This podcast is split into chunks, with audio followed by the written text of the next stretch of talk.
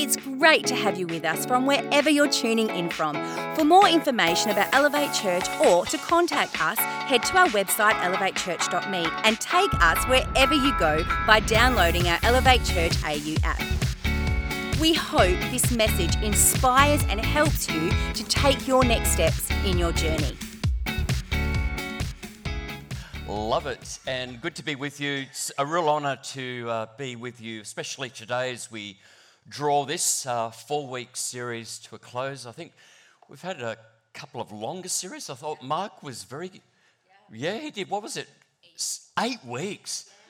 Then I think there was one that was going to be four weeks. He's like, yeah, let's make that two, which is, I love the, you know, just, it's just not working as I thought it would be. So that's great leadership. Look, let's make it shorter. But this is so good to be able to be a church, and you are a church. This is one thing I've noticed about this. You are a church that can look at issues um, like whether it's mental health or issues to do with pain, brokenness, and we, we, I should use the word we, not just you, but you know, we, we talk about it very freely. It's not like, oh dear, uh, we're going to do something really heavy for a couple of weeks. We're going to look at mental health. Uh, we just do it very naturally. But I'm glad we don't do it every week.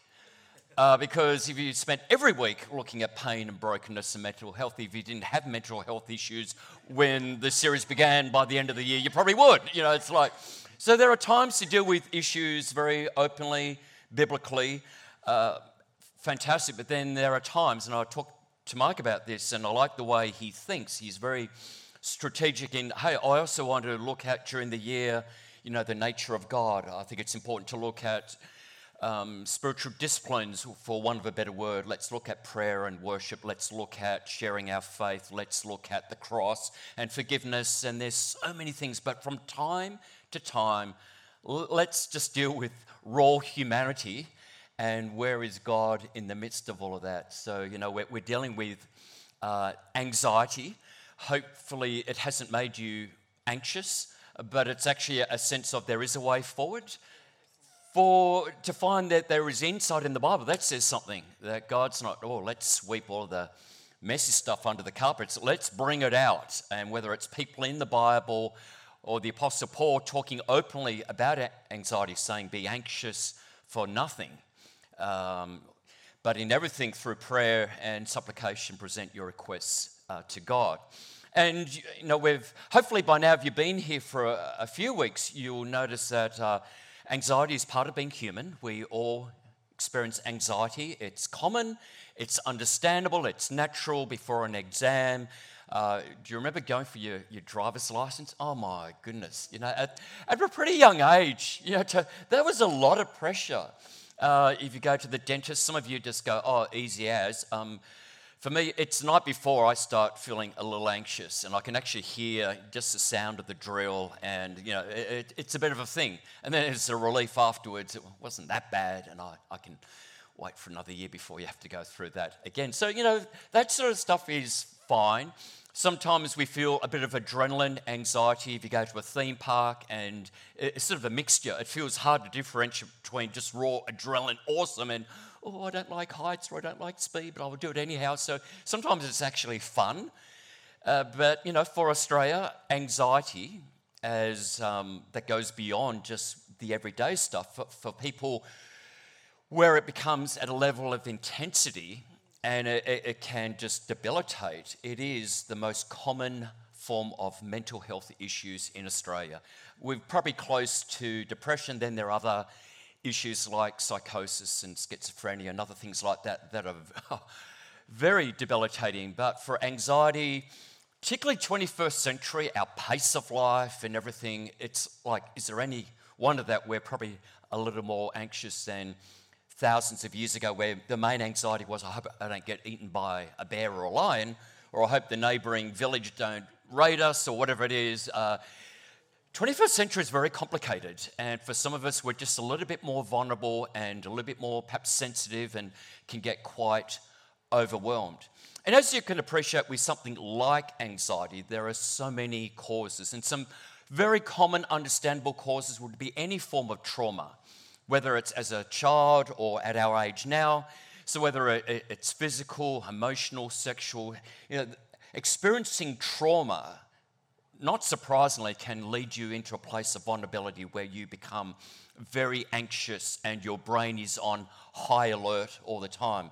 For people coming back from deployment, war, Afghanistan, wherever it is, you can imagine no wonder they experience uh, you know, nightmares and cold chills and panic attacks and vulnerable to depression and self harm, and the list goes on.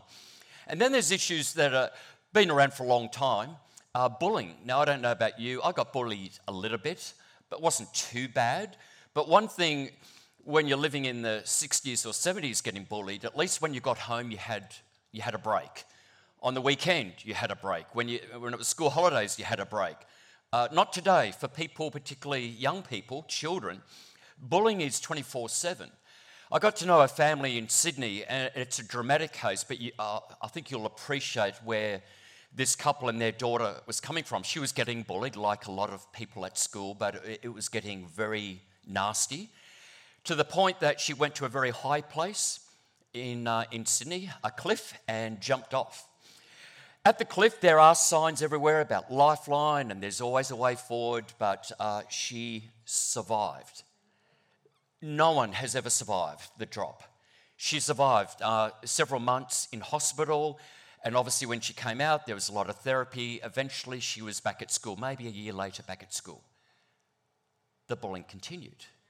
Because now they took it to another level, saying things like, You are so pathetic, you can't even kill yourself. She dealt with that for about a week or two, and then um, the family found her at home, and she was successful the second time. She experienced unbearable levels of anxiety and torment and depression that the only way to relieve the pain was to take matters in her own hand. So, so that's a level of um, torment that many people are experiencing today. Now, as I share that, you know, different things like trauma and chronic illness and things, you know, maybe for some of us, it's like, yeah, I can appreciate it, but uh, it's not, I can't relate to it personally. Well, the last message in the series is something that we can all relate to, and that is the anxiety about decision making. Again, looking us in the 21st century, there's never been a time we have had so much information at our disposal, like constant information, uh, opportunities, options, decisions, that it is just, we are just on all the time. The moment we wake up, it's just decisions, decisions, decisions. But before we look at anxiety and decision making, I thought we'll have a little bit of fun as well as just get a little bit of uh, self awareness and a time of reflection. So let's look at our styles of decision making. So I'm, I'm going to make this very broad, and in a moment I'm going to show, ask for a show of hands, and to make it really clear, there is no right and there's no wrong. Okay, so for those, I just I don't want you to be anxious about being the only one that puts up your hand for a particular thing. But think about decision making.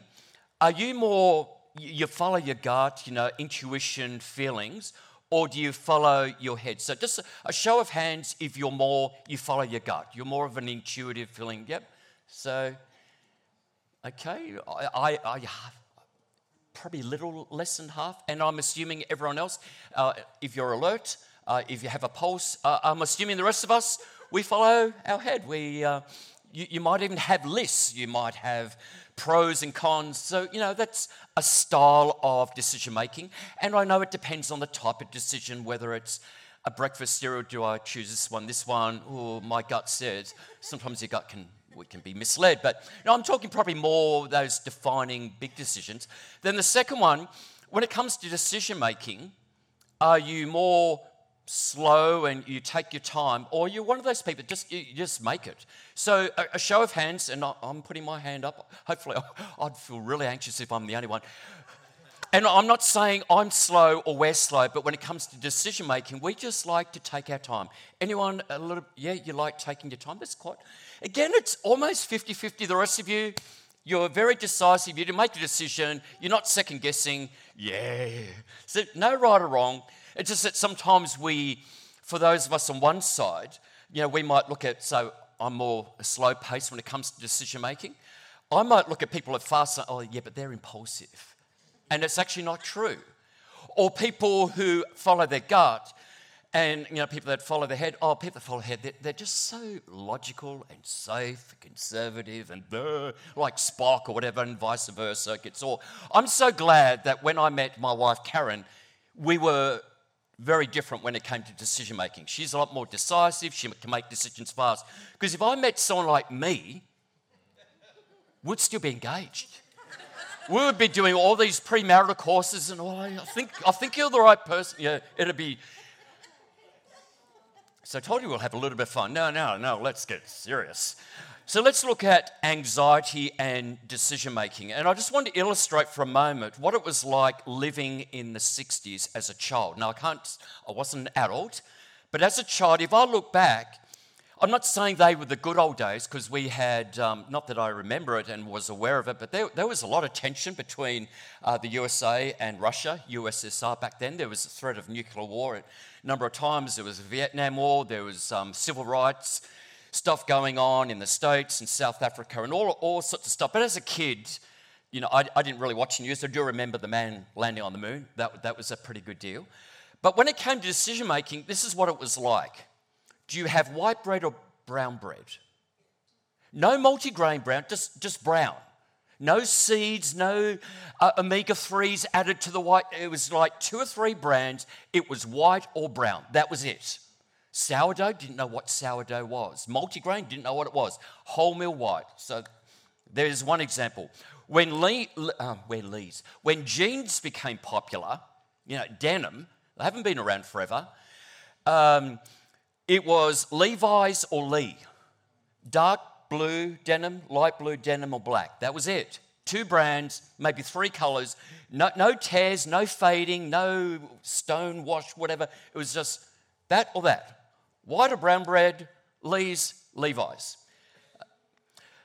Listening to the radio, as probably more in my early teens, living in Sydney, 2SM was the main radio station listening to 2SM on my transistor radio. You, if you don't know what a transistor radio is, you have to go to a museum and it'll be there somewhere. But it was this little transistor radio.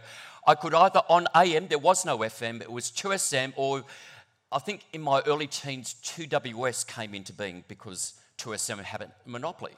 Well, how many radio stations can people listen to now? And then you've got Spotify and everything else. TV, we'll finish with this.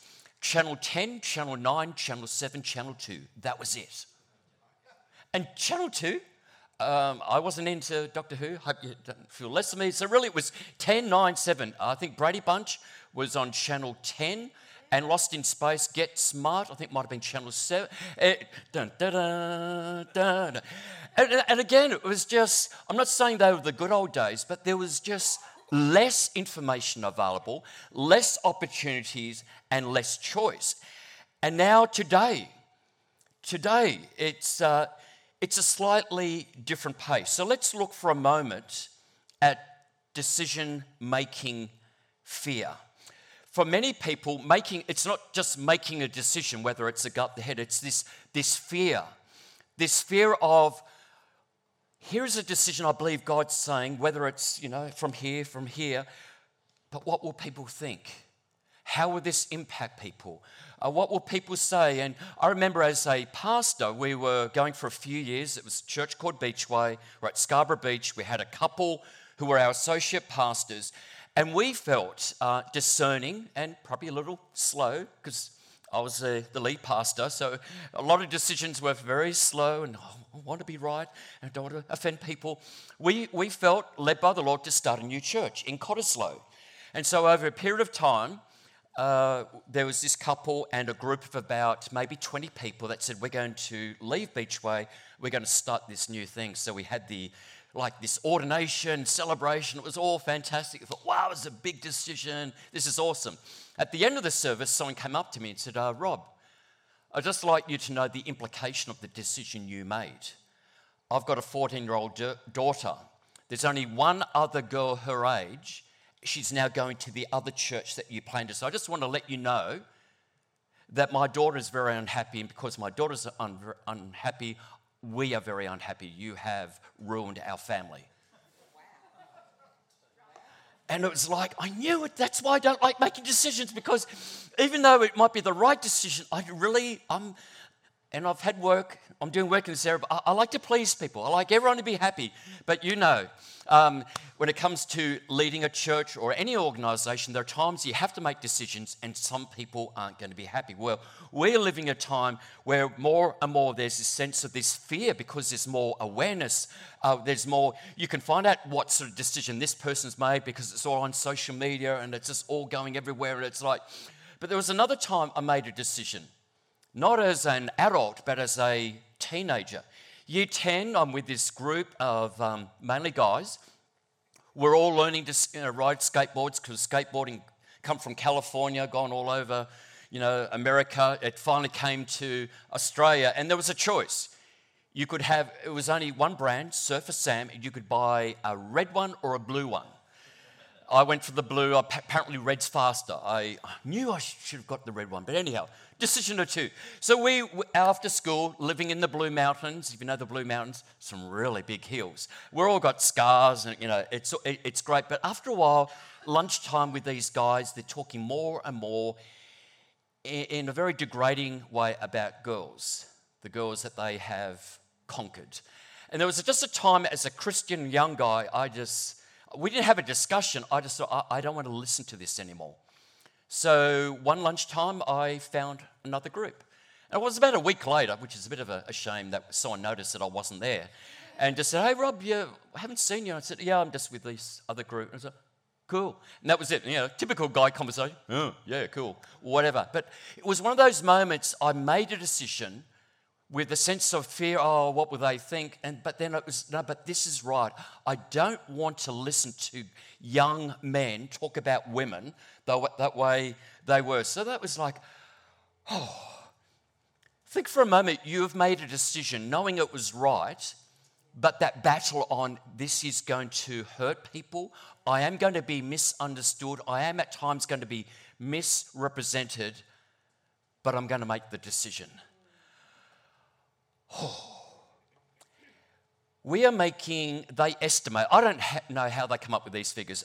I heard one stat on thoughts that they say we have somewhere between 70 and 80,000 thoughts a day. We just, every second, thoughts, thoughts, thoughts. Out of those 80,000 thoughts, they say roughly we, we are making consciously, subconsciously, about 35,000 decisions dealing with those thoughts. I have no idea if it's accurate. It probably isn't. It's probably more around 34,000. But anyhow, let's, uh, but let's just say every day we are making hundreds and thousands of decisions. More so today than in previous generations because of technology, social media. Is it any wonder there are times we suffer with decision making fatigue? It's just like, ah. Oh. You know, there are times you just, can I just have a moment where I don't have to make a decision, which actually just made a decision. But, you know, I just want to get off the treadmill. Have you had times where, whether it's husband, wife, or son, said, Oh, what do you want for dinner? It's like, oh, can you decide? I'm so tired of making decisions. Surprise me. Just, but the, the moment the alarm goes, it starts for us. Decision snooze, another two minutes, or just get up. And then from there, you might have your morning routine. It could involve exercise, having a shower, um, breakfast, whatever it is, and it's just decision to decisions. It's starting already. And then, you know, if you're driving to work, particularly people in big cities, they're in traffic for, say, let's two to three hours a day. You imagine the decisions going on about lights, which lane, and cutting off, and should I beat? No, that guy looks scary. And all these decisions, decisions, decisions, decisions about family, decisions about what to wear, and, you know, I, I, just think just have one pair of jeans. My goodness, you know, just have blue and black. and it'll make life so much easier. And, and so, it, is there any wonder there are times we just go, oh, so there's fear, there's fatigue. It's just like, ah. But this is the world we live in. So, what I'd like to do now is turn slightly and look at perspective of decision making. This is the world in. We can't jump off the bus. We, we, this is the world we live in. It's learning to manage, it's learning to be strategic and wise. But let's look at perspective. We are making decisions every day. But I just want to take some pressure off. But not every decision is big. Not every decision is life threatening. Some decisions have incredible consequences. The first funeral I spoke at was for a young adult in our church who was killed by a drunk driver. He made a decision. Maybe his mates also made a decision. Oh, he'll be right. Um, maybe they challenged him. I don't know. But this young guy in his 20s, 30s, made a decision I reckon I can drive, though I'm intoxicated. It cost a girl in our church her life, her family. So I've seen, we've all seen the consequences. I just want us to take the pressure off. Most of the decisions we make every day, yeah, good versus good. Really good versus really, really good. Good versus great. I mean, just let's just not every decision is huge. Only some decisions are. Another perspective be grateful that we are living in a city, in a time that we have choices. There are some people now who cannot relate to the stress that we experience because we drive to work. You got a car? We go to the supermarket. You got a supermarket? What am I going to wear? What, you've, you've, you've got more than one outfit? We are so privileged. And I ask myself, when was the last time I thanked God, even though at times it causes anxiety? God, thank you that I am in a situation where I have choices. Another perspective we don't have to make every decision alone. Now, if it's about breakfast cereal, I don't know if you need to wise counsel. I don't know if you need to go into therapy. But there are some decisions we're feeling anxious about. Well, go to someone that you know and trust. They're not a yes person. They're not going to make the decision for you. They're not going to be the problem solver, the Messiah, but a person that you could share your situation with and they listen attentively. They don't make the decision, but Oh, have you thought of this? Have you considered this? What do you think God is saying? So they bring it back to you. Or they listen to everything and they say this statement and it's just, oh, clarity. Proverbs chapter 12, verse 15. Fools think they need no advice, but the wise listen to others. Get other people involved. If you're feeling there's a level of anxiety, I don't know what it's right, just share it with others, get perspective, get them to pray. But God has also said, hello, you've got a big decision, mate, you can talk to me. I've got this book, it's a, really, it's a, it's a bestseller, it's called the Bible. And, if you, you were to read it, and, and, pray and, and, seek my counsel, I will give you. Whether you follow your gut, your head, or a bit of both, Holy Spirit's involved in both. Gut, head, slow, fast. Bring in the Spirit of God and say, God, what is the right thing at this time? Proverbs chapter 3, 5 to 6, reading from the message. Trust God from the bottom of your heart. Don't try to figure out everything on your own. Listen for God's voice in everything you do, everywhere you go. He's the one who will keep you on track. I really want this time to be just, okay, validate stress, fatigue, but perspective. Not every decision's big. We've got friends, we've got a community that we can share some of our challenges and have people praying for us and praying for wisdom. We have God Himself, His Word, this unfair advantage over anyone else on planet Earth. As followers of Jesus, we have this resource.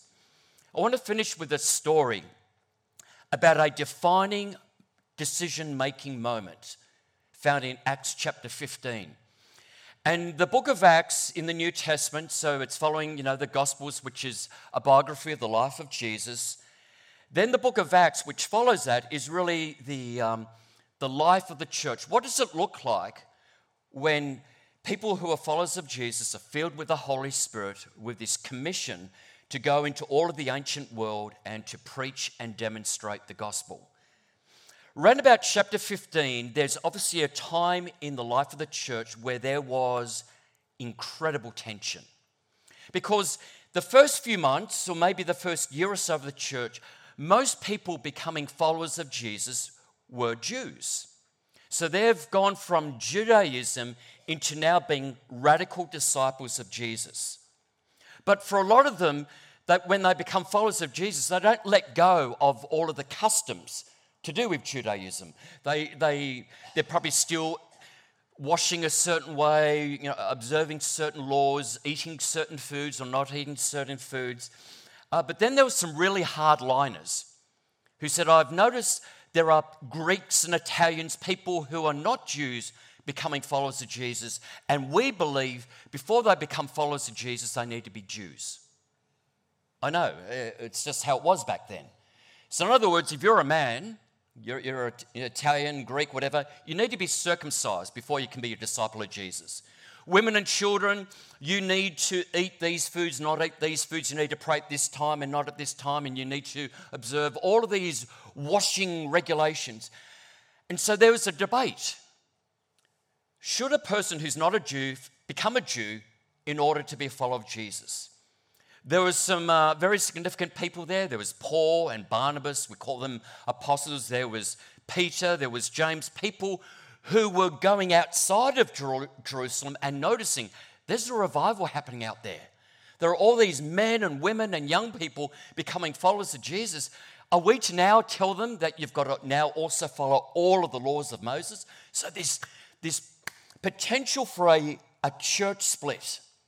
And after hours and hours of discussion, James, who was the key leader of the church, said this in Acts chapter 15, verse 28 For it has seemed good to the Holy Spirit and to us not to lay on these people who are not Jews no greater burden than a couple of issues to deal with morality. That's it.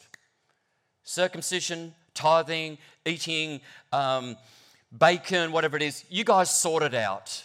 We are saying, as the church, you don't have to become a Jew in order to be a follower of Jesus. And here is the way they describe the process in their decision making it seemed good. I just think that's, it seemed good to the Holy Spirit and to us.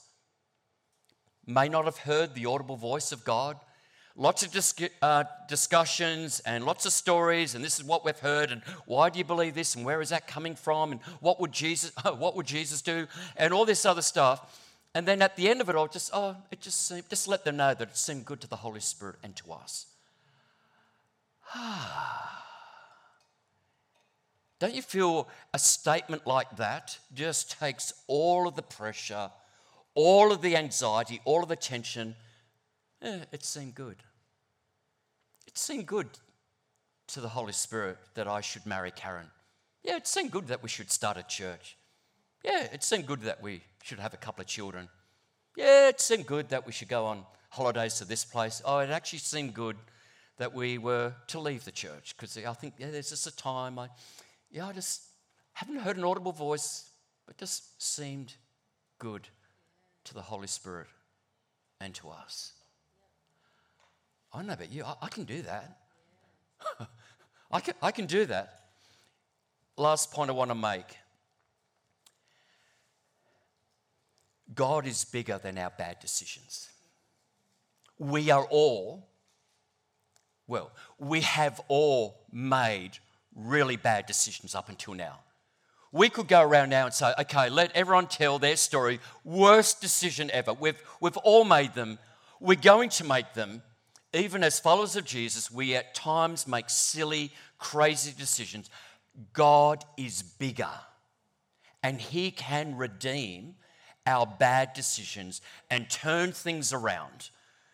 And there must be times He just go, Oh, Rob, oh, Rob, but I'm, I'm, I'm going to redeem this. I'm going to turn this around. And my, it, that's not the way I was leading you, but it's okay. You know, the whole equilibrium of the world, the universe is not, you know, it, it's not in jeopardy. God is bigger than our bad decisions.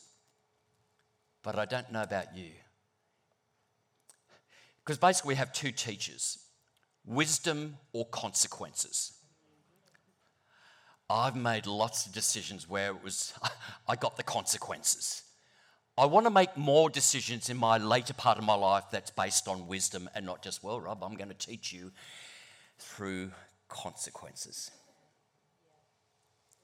let's bring our decisions, the big, the small, to God in prayer now. Our Father God, we thank you that you're a God of wisdom, that you guide us into truth, and even when we blow it and make crazy, stupid, reckless decisions, Lord, you, you redeem, you are bigger. For those of us now, over the coming days and weeks, we have some really big decisions to make.